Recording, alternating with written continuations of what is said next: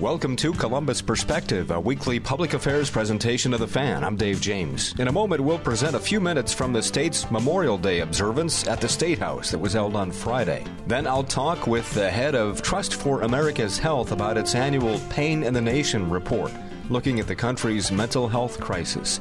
In about 18 minutes, courtesy of our sister station, WBNS 10 TV, Tracy Townsend covers a number of topics. Coming up on Face the State, back to the polls, the critical conversations that will set the stage for a summer election. And strut that stuff. You could say he helped build the runway for Columbus to become one of the top cities for fashion. She'll also present a segment looking at the teacher shortage. And I'll wrap up the hour talking about housing values with Franklin County Auditor Michael Stinziano and what it means for property taxes that are currently being reappraised.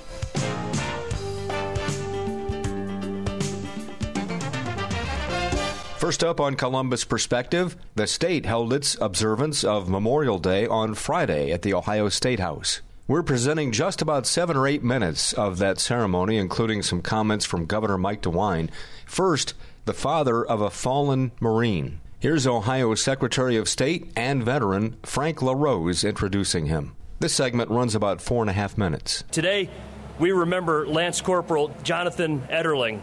Jonathan was a U.S. Marine who was killed while conducting combat operations on January 26, 2005, in Al Rutba, Iraq. I introduce to you our guest speaker, Gold Star father, William Etterling. Mr. Etterling.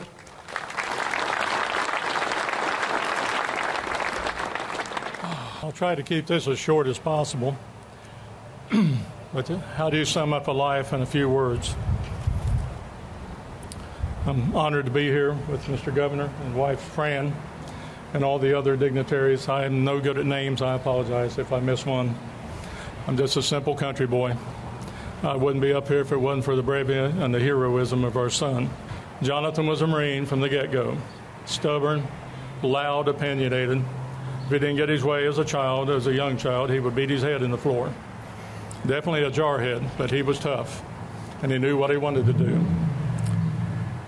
I remember at about the age of six, I was walking through the garden with Jonathan and explaining to him how God uses the sun, soil, water, and nutrients to produce food for our uh, table. And he looked at me with a childlike wonder, and he said, God is awesome, isn't he, Daddy? And he carried that with him in the 22 years we had him here on this earth. Even combat couldn't take that away, couldn't shake his faith. In church, school, or sports, he gave 100%. He didn't know how to do less. To give you just an example of how big his heart was, there was a Christmas when he was a junior, and a family that was in need had called, and I unfortunately didn't have the means to help them at the time. They needed $1,200 and Jonathan was in his room playing a game when I was talking on the phone, and he could hear the regret in my voice as I hung up. And uh, he asked me, What time is it? And I said, Well, it's almost 5 o'clock. And he said, Well, let me get my shoes on. And I said, Why? What's that got to do with it? And he said, Well, the bank's going to close at 5. And I said, And once again, what's that got to do with it? And he said, I've got $1,200. Those people need it. And he, and he well, and he gave him the money. I'm sorry, I didn't mean to choke up. Oh, he went from high school, five days out of high school, with his three best friends to Parris Island. And uh, training was rough, and he would be the first to tell you that. But he was known by his friends at The Rock. And uh, because he was the encourager, he's the one that said, We can do this, no matter how tough it got. On the Saturday, January 22nd, before his passing on the next Wednesday, he had called home. I was fixing breakfast for Kay and I. And he wasn't his usual chatty self. He had called a few times when he could during the bloody fighting in Fallujah. And um, I asked him after about 15 minutes, I said, John, you're not talking. What's wrong? And I'll never forget, he said, I just wanted to hear your voices. He knew he was going into something. He couldn't tell us but he knew he was going into deep trouble. And then the following Wednesday, the Marines came to the house to notify us that, that he was gone. And a helicopter crash that killed 31 men. One of those men was Michael Finke. His mother is here today, sitting with us, Sally Rapp. And um, we're pleased that you could make it, Sally and Jeff. In closing, freedom has a great price. The Gold Star families here can tell you what that price is. And it's a price that doesn't go away. It's there day after day, week after week, and year after year. And yet the pride is there also, and the love that we feel for our loved ones. And I'm reminded of the quote from the Few Good Men, I believe it was, when the actor Demi Moore was asked, Why do you love them so much? And that quote got to me because she said, Because they stand on the wall and they say, Don't be afraid. No one will hurt you, not on my watch. And, and America needs to remember that. We need to honor our veterans. And there's a quilt that his colonel and his wife, uh, Colonel Kostick and his wife, brought to our house. Has a beautiful emblem. It has the information of Jonathan on it. And it has a ring around it. And it has a true, very true statement. It says, The nation that forgets its defenders will itself be forgotten. And if you study history at all, you'll know that is quite true. So I say, I love you, Gold Star families. I can honestly say I feel your pain. I also feel your pride. I love our troops. We pray for you. We don't even know you, but we pray for you every day. And we just pray that God will continue to bless America. And we thank you for being here and allowing me to speak. Thank you. That again is William Etterling, remembering his son Jonathan from Wheelersburg. Also speaking at the State House on Friday, Governor Mike DeWine. We're presenting just about two and a half minutes of the governor's speech. I want to thank General Harris and also to the men and women of the Ohio National Guard. Uh, every time there is a, a, a crisis, um, whatever that is, in the state of Ohio, whether it's from the pandemic, whether it's a flood, whether it's an ice storm, whatever it is, we deploy the Ohio National Guard.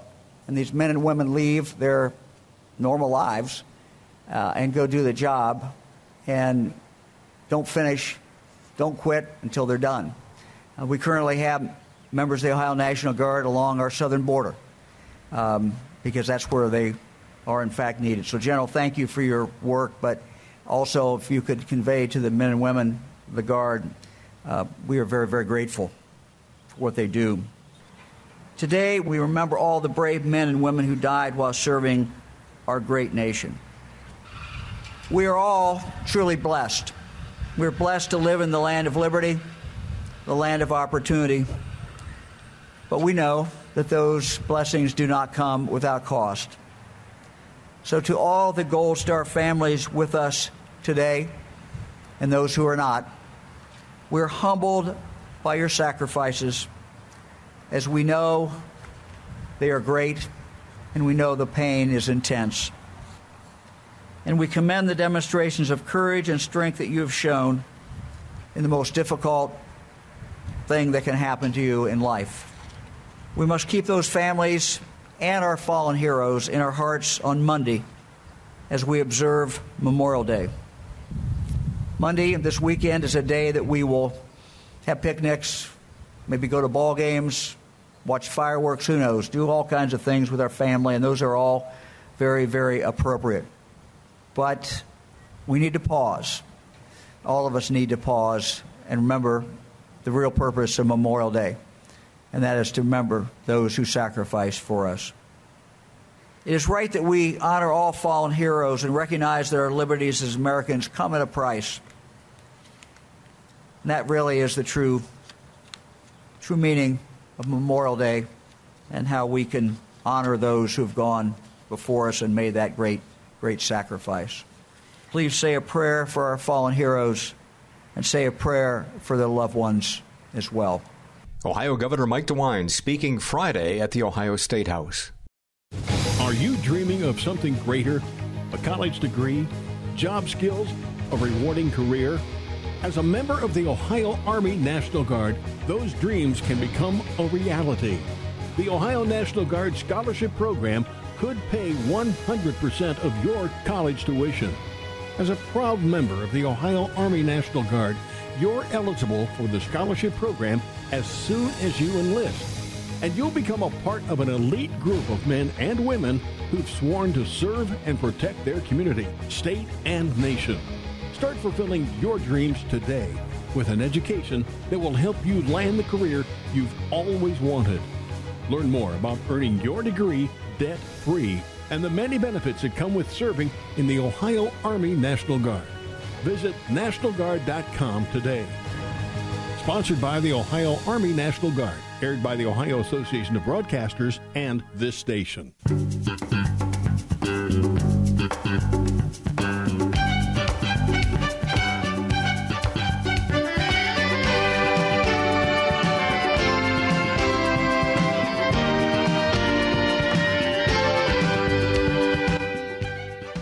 This is Columbus Perspective on the Fan. Hi, this is Dave James, and on the phone with me, Dr. Nadine Gracia, who is the president and CEO of Trust for America's Health. How are you?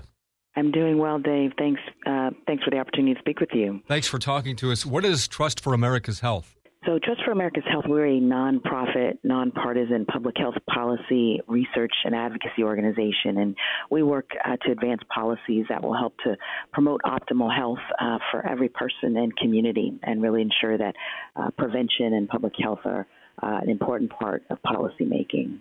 And you're out with a new report about uh, suicides that has uh, your organization concerned.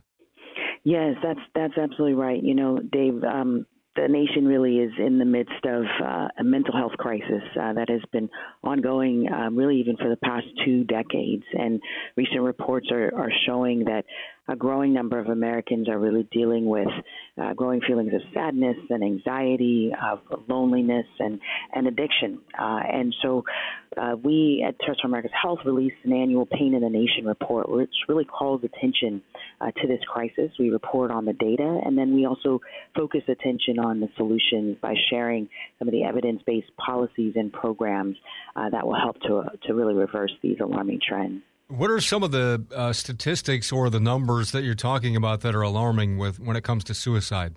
When it comes to suicide specifically, um, we actually have seen, and, and, first I'll say the combined rates of, of, deaths due to alcohol, drug overdose, and suicide actually increased by 11% um, between 2020 and 2021. When you look at suicide specifically, uh, the suicide death rates increased uh, by 4% overall between 2020 and 2021. And where we saw some of the highest increases uh, are in certain populations uh, like youth suicide. So while um, the youth suicide rates are lower than the general population. Over the past decade, youth suicide has actually increased by over 70%. We've also seen higher rates of suicide uh, in among males in rural areas, uh, in older adults over 75, as well as in the American Indian Alaska Native population. And uh, one of the statistics I see here in 2021, 48,000 Americans died from suicide, and from 2012 to 2021, that 10 year period, 450,000. That's just uh, astounding.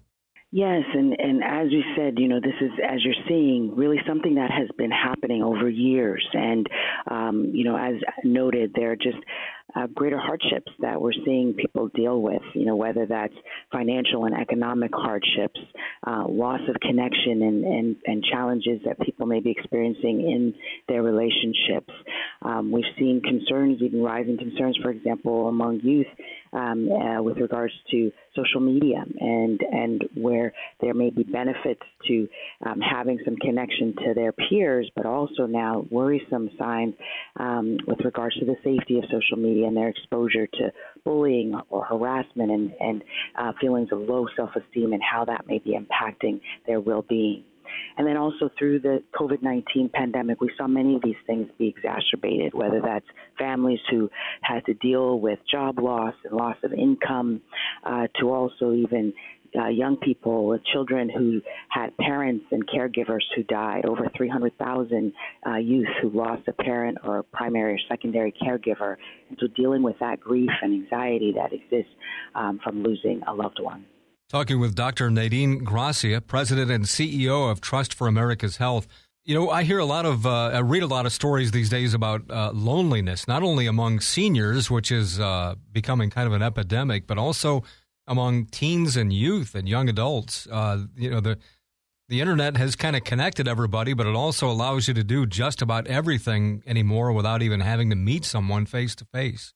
Yeah, that's absolutely right. It, this challenge of loneliness actually is is um, become such an important issue, a concerning public health issue that even the U.S. Surgeon General recently released a, an advisory on uh, loneliness. Um, it is a growing challenge to uh, people's well-being and, and, increases the risk of people developing uh, mental health challenges, uh, even concerns around premature uh, death. So you know that's that's why, with regards to loneliness, it's it's really important. The Surgeon General, for example, really outlined um, some key issues in his advisory around addressing loneliness, and that it really requires a multi-sector effort, one that it includes government, it includes um, these digital social media platforms and community organizations, schools and employers and and healthcare systems to be able to really foster uh, these types of social connections.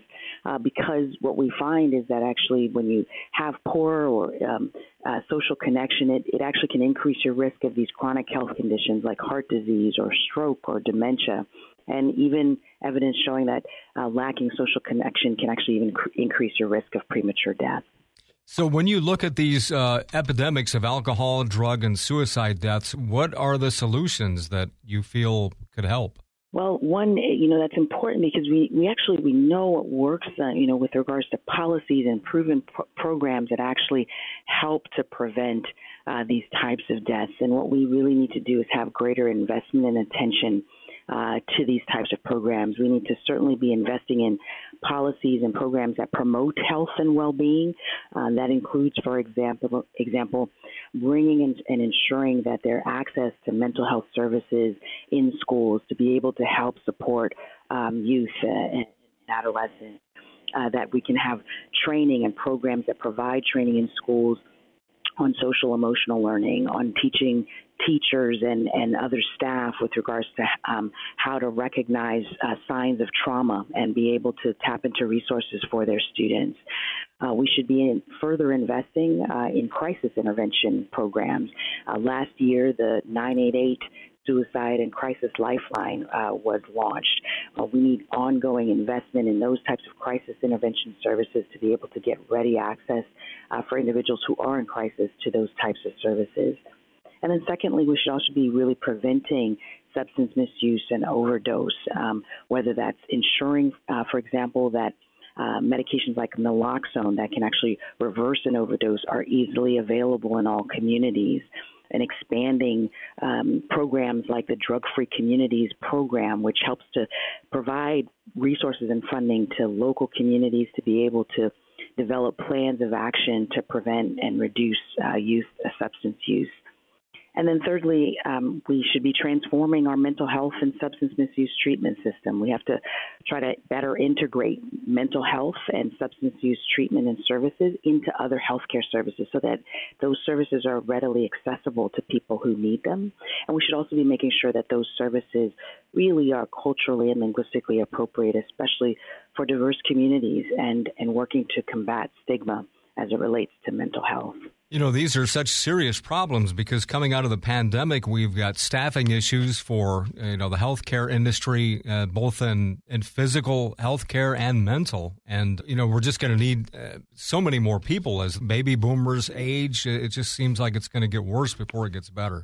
You're, you're absolutely right that, that the workforce shortages that we're seeing in the healthcare workforce, and that's both uh, for, for physical health issues as well as behavioral health and the mental health and substance use issues are, are significant and challenging. We also have workforce shortages in public health with our local and state health departments, which provide critical linkages, for example, these community clinical linkages to be able to help support uh, individuals who are in need. And so part of the recommendations, too, is that having greater investment as well to be able to strengthen that pipeline of workers into behavioral health. There have been important steps that uh, the Biden Harris administration has taken, that Congress has taken with regards to providing additional resources to strengthen that pipeline of a workforce. We need to ensure that that funding continues and that it's sustained because that's going to be a longer term issue for us. But also, even empowering and providing resources to communities so that you can have a community based workforce of community health workers and others that can do direct outreach in community, help support individuals who might need help navigating the healthcare system to get access to the care that they need. Dr. Nadine Gracia, she's the president and CEO of Trust for America's Health. Where can folks find out more information, doctor? Yes, you can come to our website at Trust for America's Health. It's uh, TFAH.org. That's T F A H dot org, and you can access the Pain in the Nation report. Great. Uh, thanks so much for your information today. I appreciate it. Thank you. Appreciate the opportunity. This is Columbus Perspective on the Fan. A dash to democracy coming up on Face the State. Lawmakers and poll workers are getting election preps into high gear, but there's a legal battle that could grind everything to a halt. We'll explain. As Intel breaks ground promising jobs, there's still a heartbreaking reality in Licking County. We'll show you how hunger remains a concern and what schools are doing to help. And carrying the load with Memorial Day, we will show you what's being done to honor our veterans right here in Columbus. Face the State starts now.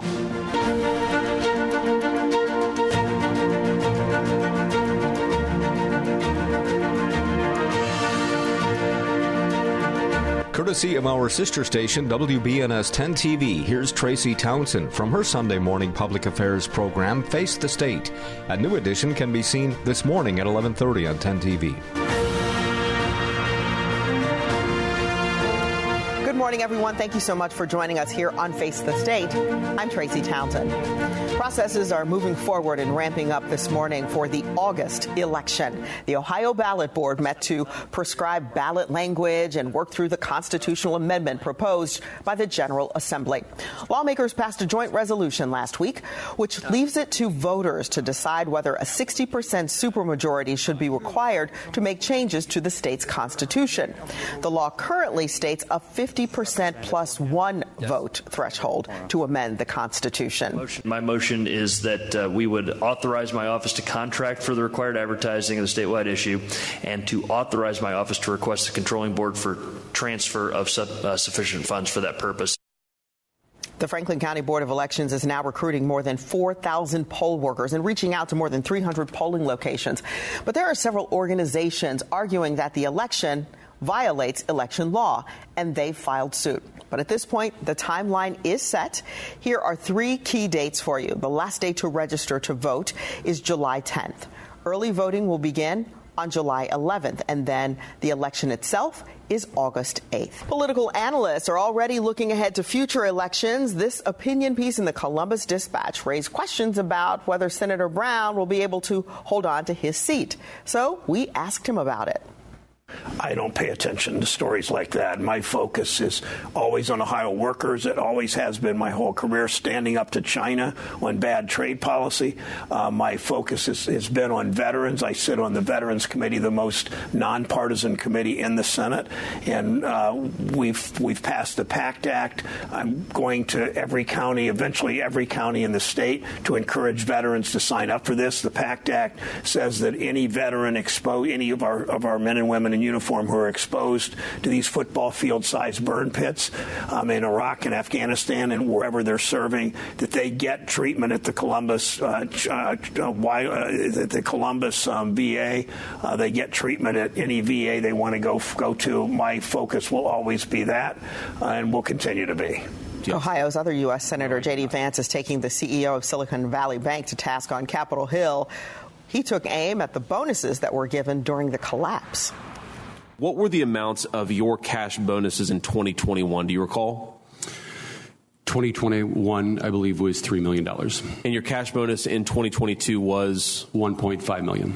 So in 2022 in particular, you paid yourself a $1.5 million cash bonus, even as the stock, the value of the company that you were managing declined by two thirds. That's not bad work if you can get it. As uh, Senator Cramer and I were joking, uh, we would be willing to screw something up for much less than $1.5 million. Um, the stock price fell in 2022. So it's pretty clear the cash bonus was still 1.5 million despite SVB stock falling by two thirds that same year. Now, do you think it's appropriate to pay yourself $1.5 million when the stock of the company you manage declines by 65%? Senator, the two points to your question. First Please. is that the um, determination of my compensation is made by the board of directors and their assessment. And the second part relating to this question on stock, I held roughly five times the amount of stock that I was required to, and so clearly I was impacted when the stock price so, declined. So, Mr. Becker, you say that the decision was made by the board of directors, so let's focus on them. Do you think that they were wise to award you $1.5 million in cash compensation bonus when the decline of the stock price was 65 plus percent?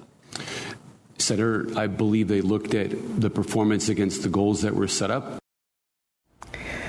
Columbus is now named a workforce hub by the Biden Harris administration. One of the main drivers comes from what's being built in Licking County. Yes, Intel. Columbus is one of five cities to receive the recognition. It's a new initiative aimed at connecting American workers to jobs to help meet growing workforce demands. 10 TV's Carly Dion has more on what this could bring to Central Ohio's future. Heather Boushey is a member of President Biden's Council of Economic Advisors and chief economist for his Investing in America cabinet. Columbus has emerged as a center of investment. Boushey says Columbus was named as a workforce hub primarily for its partnership with Intel and the Ohio Semiconductor Collaboration Network to develop a two year program to train workers in the semiconductor field. And this is, in fact, now a model for other places across the country. And that's exactly what these workforce hubs are about. The hubs are a new way to support filling jobs created through federal funding, which includes legislation like the CHIPS and Science Act, signed into law last August. It will provide a more than $50 billion boost to the U.S. semiconductor industry. Intel wouldn't have happened without the CHIPS Act. Columbus uh, Mayor Ginther says that funding will in part support Intel's plan to bring semiconductor manufacturing facilities to Licking County, which is expected to bring 20,000 jobs to the state. Now, the administration will partner with state and local officials, employers, unions, community colleges, high schools, and other stakeholders to ensure a diverse and skilled workforce can meet that demand. Really trying to make sure that Columbus State uh, is leading the way uh, for opening doors for Columbus residents, particularly young people that are coming out of Columbus City schools, to take advantage of some of these great opportunities. Boushey says the administration also acknowledges Columbus's effort to pioneer a model to diversify its registered apprenticeships, which she says is now being replicated across the country. So it was a it was a good place to come and, and try to develop models and collaborate together to do so. Carly Dion, 10 TV News. And our community is changing to keep up with this incoming investment. Mayors of several central Ohio cities met at the Columbus Metropolitan Club, and they went over the key strategies they're preparing for for the facilities now being built in Licking County. The primary concerns by some county and city leaders are can we keep up? The key areas are housing, transportation, and schools. We pay for almost 100% of our school district, not only the construction, but the operation. And so every time that we start a housing start, we need to carefully consider how it impacts our school district. Intel broke ground on the project back in September. The first plant is set to be finished by the year 2025. And as Licking County does prepare for Intel, many families there are finding it harder to make ends meet as inflation raises grocery prices. While Intel grabs most of the headlines about moving to Licking County, keeping up with the demand for hunger is often a hidden issue. And as 10 TV's Kevin Landers found out, the need goes well beyond food. So this started probably roughly about 10 years ago. A group of teachers decided that, you know, we have kids in need and we need to think about ways to support them. You're looking at a food pantry inside Licking Valley High School. Food's expensive and these are our neediest kids. Kids in need of food, but it's not just beans and tuna fish. Sometimes it's a lot more. For a teenager, especially a teenage boy, to say, hey, I'm hungry, or hey, do you have any deodorant? Like, that takes a lot. And so we've used pantry funds to run to Walmart, buy a air mattress and sheets, and send them home with an inflatable bed so they have some place to sleep that night. Everything you see on these shelves is donated. Anyone who asks for food gets two boxes that can last a month. We're currently serving about 26 families a month. Uh, that doesn't maybe sound off the top like a large number, but when you consider that in our building every day we have about 525 students, and that is probably about 50 students that are getting food to take home. So we're feeding about 10% of our student body. The school says 40% of its student body qualifies for free and reduced lunch, but provides every student with a free meal so no one goes hungry. When you see news about inflation, you see news about struggles around people getting jobs and things like that, and then we actually have faces to put with the names. Organizers say many of the families they serve are two income households, and yet they still struggle to put food on the table. We've had families that are having utilities shut off. The pantry recently added a washer and dryer so kids can have clean clothes. There's a fridge and freezer to provide fresh fruit and meat. Say 10 years ago, this pantry started in a closet. This has grown into something we could not have imagined 10 years ago. As more families struggle to make ends meet, workers say they may need more room in the future so kids who come to class don't arrive with empty stomachs. At the end of the day, we're here for these kids. Kevin Landers, 10 TV News. The school also operates a food pantry for its elementary and middle schools. It recently added a drive up window for parents so children don't have to carry the food in their backpacks. The Ohio State Board of Trustees is taking issue with the State House proposal. At the same time, lawmakers are moving it forward. We'll show you the arguments on both sides. I want to welcome Dr. Angela Chapman back to the stage and the interim becomes the permanent. What's next for the leader of Columbus City Schools? And Fashion First, meet the man whose skill and style helped put Columbus on the map. Columbus Perspective is a public affairs presentation of WBNS Radio. The opinions expressed on this program are those of its guests and do not necessarily reflect those of WBNS Radio, its staff, management, or sponsors.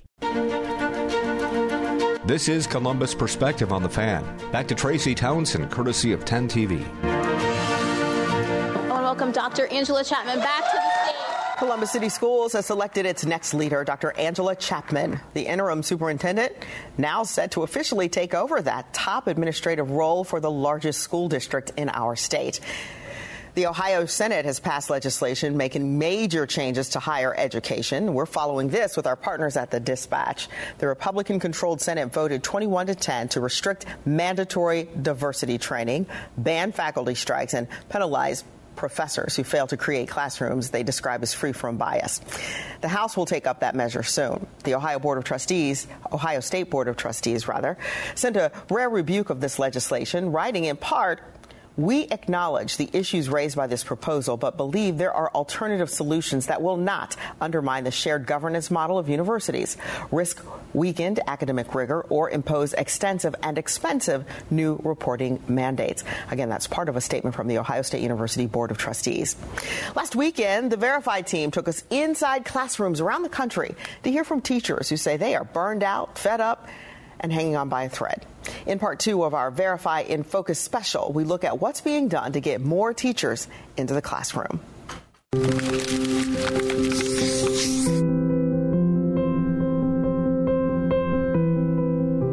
A crisis is growing in America's K 12 schools.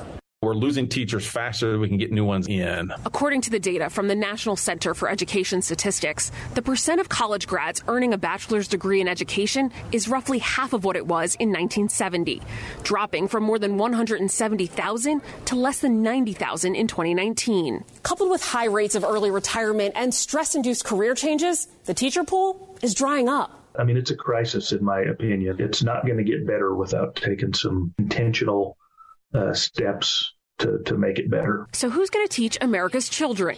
That question has school districts, lawmakers, universities, and educational organizations scrambling to find answers before it's too late.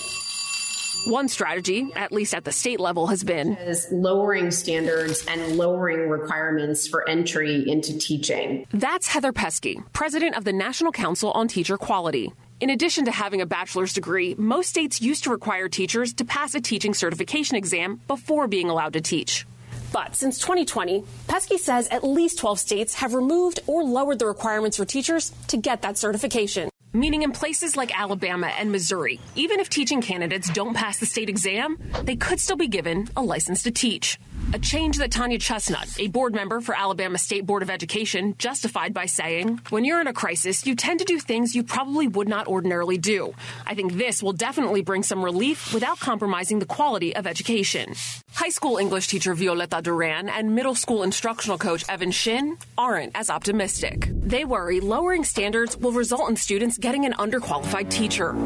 I think there is a danger in that. We are just putting people in classrooms that are not uh, credentialed or who are not uh, ready to be in the classroom. But because of the fact that we're looking for a warm body, um, we are saying like, oh, okay, well, good enough. But Peske says it's not enough. This will result in a less effective teacher workforce.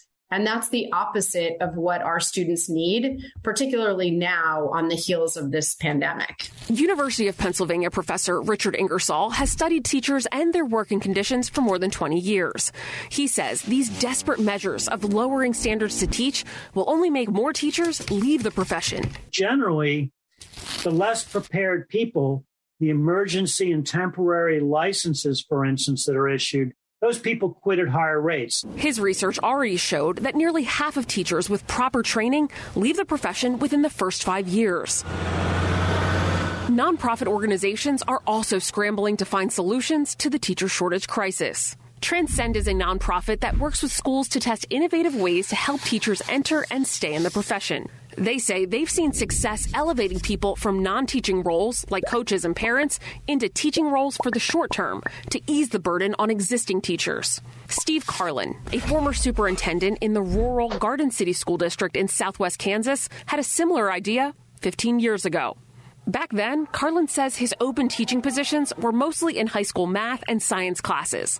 To fill those roles, he'd take elementary school teacher candidates that he didn't have classrooms for and pay for their training and then put them in those high school classrooms. And that worked until 2016. But then the teaching shortages became so problematic that we haven't been able to utilize that strategy because we can't even fill all of our elementary classrooms. So Karlin dipped into his pool of substitute teachers to fill those roles. But now the pool is completely dry. While schools are trying to find ways to fill their vacancies, the federal government is trying to address teacher shortages with money. Let's give public school teachers a raise. Two proposals in Congress aim to do just that. The Pay Teachers Act, introduced by Senator Bernie Sanders in March, and the American Teacher Act, introduced by Representative Frederica Wilson in the House in February. If passed, they would set a minimum starting salary of $60,000 for all U.S. public school teachers, a big jump from the national average starting salary of 41,770 in the 2020 to 2021 school year. Neither bill has been voted on, but bipartisan support for both is growing. As of April 2023, the Senate bill is backed by seven co sponsors and has the support of more than 50 major education organizations, while the House bill has more than 50 co sponsors. There's also money for teachers baked into legislation passed during the pandemic. In March 2021, the American Rescue Plan Act allocated $130 billion to K 12 schools. The White House says schools can use that money to invest in teacher pipeline programs, increase teacher salaries, and hire more teachers. The U.S. Departments of Education and Labor issued a joint statement to state lawmakers and administrators, urging them to use this relief money to specifically increase pay for teachers. But Duran says that isn't happening at her school. She says schools are hesitant to spend the money on long term investments because they worry the aid will eventually run out, leaving schools with salaries they can't afford to pay. But money doesn't have to come from the federal government or go to the schools directly. The University of Wisconsin Madison School of Education is using private funding from alumni and supporters to incentivize more people to become teachers. We're saying to any student who wants to come into any of our 15 different teacher education programs that we will pay the cost of their tuition their testing fees and their licensing fees. She says in exchange, the students must pledge to teach in Wisconsin public schools for three to four years. The $25 million privately funded program, launched in August of 2020, also offers mentorship and professional development support for alums. Support from a program that former teacher Sarah Coys wishes she had during the early years of her teaching. I think there's a lot of support for first year teachers and I think people think, oh, after your second or third year, you're good to go, you're a pro. But I think that those supports need to stay in place. Duran, who teaches in Southern California, says she'd like to see Wisconsin's pledge program be adopted by more schools. I see it as a positive, like any program that can do that. I mean, it would be great if, you know, UCLA could do that or USC. So, what do current teachers think will help inspire others to join this career path? For a long time, high school teacher Joaquin Rodriguez says passion alone was what sparked that interest. But now, when you have that burnout and that fatigue, that passion piece is the first thing to go. Educators like Rodriguez, Shin, and Duran say they're still hanging on. And when they ask themselves why they're still doing this, at the end of the day, it's the students. There's an energy that they bring that is unmatched. Even just showing care and concern from students sometimes, that is enough to kind of be like, okay, we're going to be okay. Still ahead on Face of the State. Today, I'm actually carrying the load for um, six Air Force service members that um, unfortunately didn't come back with us while I was there in Afghanistan. How you can still honor your family's hero with one week until Memorial Day. Hello, I'm Todd Markowitz, Vice President and General Manager of Radio Ohio, which owns 97.1 The Fan. We're an equal opportunity employer dedicated to providing broad outreach efforts regarding job vacancies within our company. We seek the help of local organizations in referring qualified applicants. Organizations that wish to receive our vacancy information should send their request to the attention of Human Resources, Radio Ohio, 770 Twin Rivers Drive, Columbus 43215. If you'd like to view our current job openings, please visit our website at 971thefan.com and thanks for listening. This is Columbus Perspective on the Fan. Back to Tracy Townsend, courtesy of 10 TV. Hundreds marched across the city of Columbus, part of a nationwide relay to honor fallen veterans. The march is run by Carry the Load, a nonprofit that connects Americans with veterans, first responders, and their families. Columbus, just one stop along a 20,000 mile journey. Participants walk and bike across 48 states in 32 days it's very emotional. I, I, fight back tears the whole time to, to, hear the stories and what this means, and I think uh, what it means to our fellow service members, what it means to the families of those that have fallen that are also here today. Uh, it brings up a lot of emotion, um, and I'm really happy that something like this exists. That's Crystal Sorensen. She's a retired captain in the Army. She served in Afghanistan and she honored service members she served with but did not make it home. Carry the Load's goal is to raise two and a quarter million dollars for military and veteran families. You can still honor your family member or loved one on the Carry the Load website. The man with the plan for fashion, small business development, and launching Columbus to its cutting edge style status is moving on. Thomas McClure launched Fashion Week 14 years ago in our town. It's taken off from the runway to its own high profile destination in downtown Columbus. That's seven shops on South 3rd Street. I talk with McClure about the journey and what's next. Fashion speaks to all of us. It's a universal language. Thomas McClure is a master translator and transformer. But I mean, look at this. Taking Columbus from a capital city in 2010 to its current status as a capital of style. Back then, 2010, there really wasn't a fashion scene really not nothing at all except for highball Halloween, which I love highball Halloween, right? Couture costumes, but nothing was specifically industry related. The founder and executive director of the nonprofit Columbus Fashion Council is credited with changing that, creating a platform and marketing space to help launch local designers, which eventually helped land the attention of the high-profile Council of Fashion Designers of America. Let's drop a few names. Anna Wintour used to be the president of that board. Tom Ford just, you know, his term was up. Now it's Tom Thom Browne. These are big names in the fashion world. They came to Columbus. They came to Fashion Week Columbus last year. They came back again this year for the Business of Fashion Roundtable. The elements of style created a pattern for profit. Wow. McClure and his team collaborated with city developers in opening Columbus's first fashion and retail district called Common Thread. Once a row of empty stores, now it's the stop for the stylish. We implanted six to seven small businesses, all designers who have showcased at Fashion Week Columbus, who are members of the Columbus Fashion Council, and they opened up their own boutiques. Now, it is the only place in Columbus you can go to where you know that you're shopping completely local. After years of success hemmed up in Columbus, McClure is moving on, but not far from fashion. I have a schedule of fashion shows I'm producing, but what I really want to do is I want to take the blueprint that I created for Fashion Week Columbus and show other cities that don't have Fashion Week how to do it. Translating that universal language forward, weaving together community and business to make a statement of culture. Now, the search for a new executive director is underway. The mission, though, remains the same as the Columbus Fashion Council provides scholarships to student designers, in addition to serving as, again, that platform for local and emerging designers. Well, we certainly have appreciated having you with us today, and we wish you a great week. That's again Tracy Townsend, courtesy of our sister station, WBNS 10 TV, from their Sunday morning public affairs program, Face the State. A new edition can be seen this morning at 11:30 on 10 TV.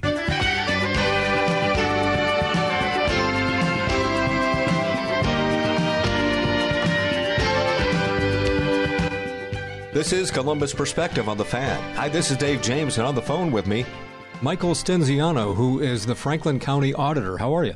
I'm outstanding. Uh, good to be with you. Thanks for talking to us. Uh, the auditor's office is truly an interesting, kind of fascinating office because you folks do a lot more than I think a lot of people realize. We touch uh, and impact the lives of Franklin County residents every day, and the good news is, uh, as you pointed out, they may not know it, uh, but we uh, run from the fiscal side uh, to consumer protection to property values. Yeah, everything from, of course, property values are, are the one I think a lot of people think of, but weights and measures, dog licenses, even. so, so the, the adage is that we assumed when the General Assembly was uh, assigning a number of responsibilities, the auditors weren't in the room because you're correct. Uh, we are a mile wide in terms of duties and responsibilities, and uh, work hard to make sure they're all meeting the needs of the businesses and residents throughout the county. And uh, when it comes to property reappraisals, 2023 is a very important year. Absolutely. So, under Ohio law, every six years, uh, auditors' offices are required to perform a mass reappraisal. And so, what that means for Franklin County property owners this year is every property of about 450,000 across the county will be reassessed and reassigned a auditor's valuation. Uh, and that's important for a lot of factors. Uh, the mo- one we hear the most about, though, is how it correlates to property taxes. And so we want all property owners to be aware this is a mass reappraisal year to work with our office to make sure we get the most fair and accurate values we can. So you have a team. Uh, do you go around and actually look and then photograph the properties, or how do you do it? What do you do?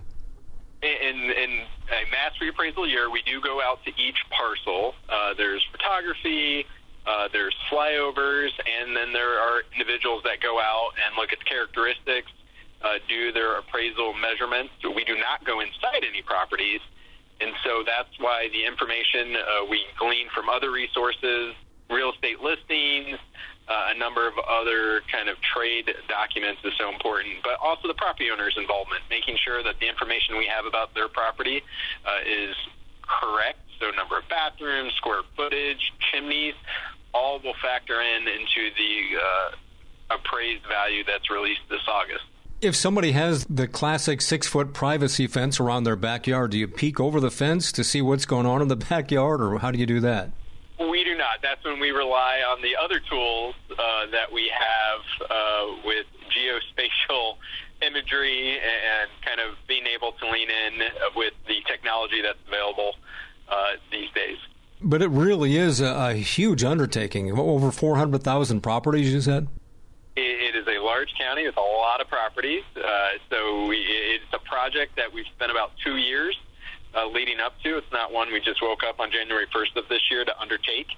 Uh, but what is important is for the past two years now, this year, looking at what sales in our community have looked like. It has been a very hot market.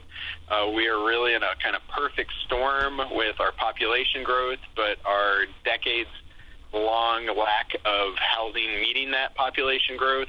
And with some changes in state law, outside investments, uh, we are looking at historic increases. Yeah, a, a, lot of houses, it seems, are worth a good $100,000 more now than they were six or eight years ago. You're correct. Uh, we have had a really hot real estate market, and while maybe the number of sales is not as hot, uh, you know, about two years ago, things weren't even on the market a whole day. Uh, on average, they're about two and a half, three weeks on the market, but people are still offering uh, significantly higher value than what a sale uh, would have been six, eight, a decade ago. So if somebody's property is worth, let's say, 40% more than it was five years ago or so, or the last time that the reappraisal took place, does that mean that they might expect a property tax increase in that neighborhood? Oh, that's the that's the big question uh, and, and one we are prepared for this year. Uh, we are going to have a tool available in August where any property owner can look at what the increased value may uh, correlate to their property taxes. You have scenarios. So our auditor's valuation is one piece of how we establish uh, property taxes in Ohio. Uh, and when you get that property tax bill from the treasurer's office, not the auditor's office. Uh, the other piece is uh, one's taxing district, and so what voters do at the ballot box uh, on bonds and levies with that appraised value is how we get to that property tax. And so there are scenarios where your property value can go up, taxes go down. Your property value could go down, your taxes could go up. Uh, it's really going to depend on that taxing district. And so we're going to have this tool in August uh, where you can look at the historical impact of your taxing district, correlate it to what the proposed value is, and see what impact, if any, could have in changing your property taxes property taxes uh, aren't a one-to-one proposition under Ohio law. So while the value goes up, and you want your property value to go up, uh, not down, uh, it will not be if there's a 30% increase, you're not going to see a 30% increase in your property taxes. When you look at a neighborhood, you know, you can type in addresses and see what other people's property in your neighborhood is also appraised at. And sometimes one house might go up and the house next to it might go down. How does that happen, and what what are you looking for that causes that? So we're always looking at an arm's length transaction, uh, and our office appraisers are always kind of keen to. There's different dynamics at play. If maybe it was a family transaction. And so, trying to understand what occurred with each sale the best we can. Uh, when we do the mass reappraisal, we'll create delineated neighborhoods looking for similar characteristics, square footage, updates, uh, and have our proposed appraised value uh, reflect that. Uh, the good news is property owners play an important role throughout this process. Uh, currently, they can complete a neighborhood survey, or we encourage all property owners to come to the auditor's website, franklincountyauditor.com, and, and make sure the characteristics of the home are accurate. And then once they receive the tentative value this August, they can uh, set up a informal property review and work with us further if they feel the value is inaccurate because maybe they feel it's being compared to an outlier higher or lower sale. Talking with the Franklin County Auditor Michael Stinziano, if you uh, have you know overgrown weeds or you know a tree that looks like it's ready to fall over or a fence that's falling apart can that impact the reappraisal process and could it impact your neighbor's value? So it should not. Uh, one of the stories I share is someone once contacted me about snakes in their grass and mold in their fridge and felt the value we proposed was too much given the uh, circumstances. That's not what we're going to be looking at. Um, if there is damage or destroyed property, that does have an impact. Uh, and there's a process where we can capture that and encourage anyone that may have uh, be a storm, a fire, or some other damage to short property to reach out to the auditor's office as well. Uh, but but we tr- take as even keel look as we can with our delineated neighborhoods, understanding different factors. But weeds, uh, a tree that may look like it's going to fall down until it actually damages the property would not factor into our valuation. Now, toward the end of summer, then you'll send out notices uh, letting folks know what the value of the home is going to be uh, appraised at, but that is changeable for some people, right? So, where we're at uh, in August on the uh, Know Your Home Value website, that'll be your one stop shop for all Franklin County property owners to understand uh, the rest of the appraisal process, what's going to happen this year. You can look up your property and see your tentative value as what the auditor's office is recommending. Uh, we will also n- mail notification, uh, but as you mentioned, in September, a property owner can set up a informal property review meeting and work with our office either in a virtual setting or in person uh, to share where they feel the value is too high or too low and why. And that's additional information we appreciate to help establish a fair and accurate valuation. And from what I understand, many times the value does change after that, right? Depending on uh, the year and the circumstances. So when we went through the triennial two, three years ago, so in 2020, uh, we actually saw a lot of no changes just because the market was so hot. Uh, we we want and anticipate hearing from a lot of property owners and want to work with them to make sure we've got the, the information accurate and we're properly reflecting uh, the valuation that's proper for their neighborhood. I wanted to ask you just real quick, too, about property taxes in general. Of course, it's been controversial in Ohio for decades because of how it's connected to school funding and was found unconstitutional in, in uh, you know the Supreme Court and all that. But a big concern these days is with property values escalating that the property taxes are going to, especially seniors, perhaps force them out of their neighborhoods because their property taxes have become too high, even if their house is paid off So one of our biggest concerns in the auditor's office, and that I share, is the feedback and concern that individuals feel they're going to be property taxed out of their neighborhood. It's something we heard early on. It was actually at a housing forum hosted by Congresswoman Joyce Beatty. And so we are very committed to making sure folks understand how property taxes are established. Uh, it, it's not easy to always understand, uh, but have advocated over the, uh, the past four years for changes to modernize and, and not have property taxes increase above a certain percentage. So a little more predictability. Uh, as you mentioned, it does serve as the primary funding mechanism for local schools and a whole host of other entities uh, that provide wonderful services across the county. Uh, unfortunately, that legislation uh, has not been taken up. Uh, it's had a couple hearings. Senator Hearcel Craig has been a great champion in partnering with us across the county. Uh, but the members of the General Assembly currently have pending legislation where they are seeking to maybe change the tax structure. And key to that is what impact any changes would have on property taxes. And so there's a little bit of to be continued. But if any resident, uh, be it a older resident or anyone feels and has questions about what's going to happen in their neighborhood with the value increases, our office is committed to working with them, have them understand the process, and uh, there's definitely programs within the treasurer's office and across the county that may be available in the solution as well. I think the Homestead Exemption Act in Ohio was kind of watered down a while back, many years ago. But do you see perhaps uh, any work down the line in readjusting that and making it more significant than it is now? The homestead exemption is another area where we're very supportive of modernizing. Uh, there has been multiple pieces of legislation introduced at the General Assembly uh, to change uh, the threshold for qualification, as you alluded to.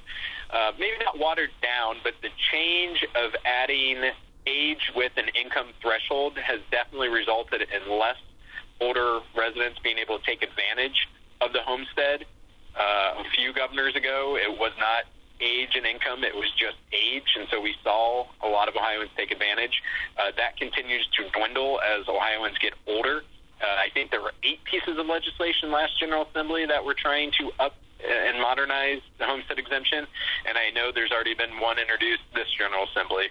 Uh, so very supportive of finding a solution for residents to get the benefit of the bargain, if you will, that the General Assembly intended when they created and administered the homestead exemption. Just a moment or two to go here with uh, Franklin County Auditor Michael Stinziano. Do you have any sense on what's going to happen down the line with home values? Do you think that this reappraisal is going to be more painful than the next one? uh, I, I, so painful is a tough word. Uh, this one is probably going to be one of the more historic. Uh, just given how hot the real estate market is, our population growth, uh, and the historic lack of housing options uh, we're in a kind of a perfect storm, as well as attracting great economic opportunities with different bigger projects. That is something that these values are reflective of. Uh, again, having the value increase is something we all want. You don't want to see that value decrease, uh, but recognize and are very sensitive to the concern it has in people's pocketbooks and what the correlation of the property taxes are. And so we're working very hard to educate folks until that housing gets caught up with the growth, it, it will continue uh, to be, in my guesstimation, a very hot real estate market. But we will continue to watch it and, and update accordingly. And I guess, you know, it's kind of a, growing pain thing, too. I mean, when you look at Intel coming in on the Northeast side, obviously that's going to have an impact in that area. But that's what happens when your big city grows up, I guess, right? So that has been some of the responses. We've communicated with members of the public because they feel maybe we've been a little behind of becoming that big city, and this is a reflection of that movement forward. Michael Stinziano, Franklin County Auditor, with us. Uh, if folks want more information, what's the best thing for them to do, Michael?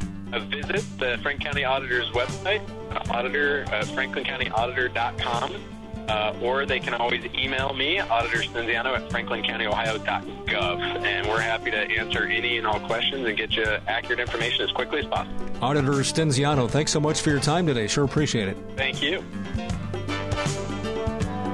This has been Columbus Perspective, a weekly public affairs presentation of the fan, heard each Sunday morning at 6 on WBNS AM, that's 1460 ESPN Columbus, and Sunday morning at 7 on WBNS FM. Sports Radio 97.1 The Fan.